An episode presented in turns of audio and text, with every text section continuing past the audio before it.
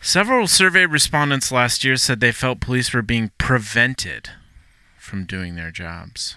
Because oh, by Where the way, would they have heard that? We're just Yeah, stating same. feelings right now. yeah, That's yeah, it. definitely not because SPD actively promotes this. this, this whole fucking thing is like, Yeah.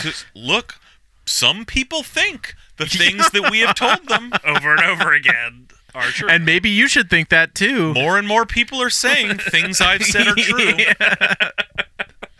City leaders should pay attention, regardless of its accuracy.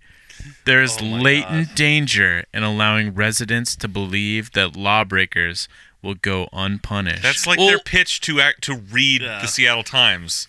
Yeah. People should pay attention, regardless of its accuracy. Well, and also when you uh, feed people's fear, it Yeah. definitely makes the fear subside. oh yeah, That's for definitely.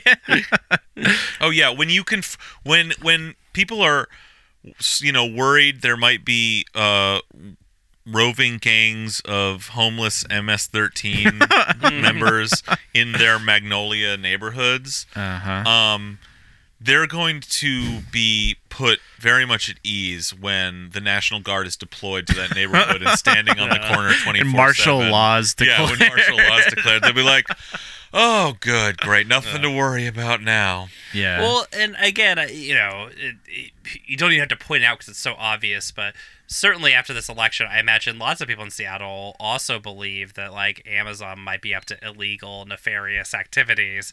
Yet for some reason, that's not worthy of the same uh, fear, investigation, whatever. Right? It's, Yeah, it's you know, totally. that that's not a minor crime, so we can't worry about that. And although there can be differences between perceptions and actual threats to public safety, it matters whether or not Seattle's neighborhoods feel safe to those who know them best.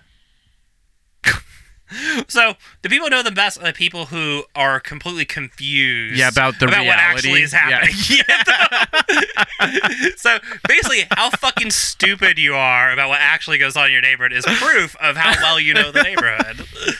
Cool. I mean, again, we find ourselves in a real Herzogian Yeah, fucking yeah. dilemma here at the Yeah. end of this.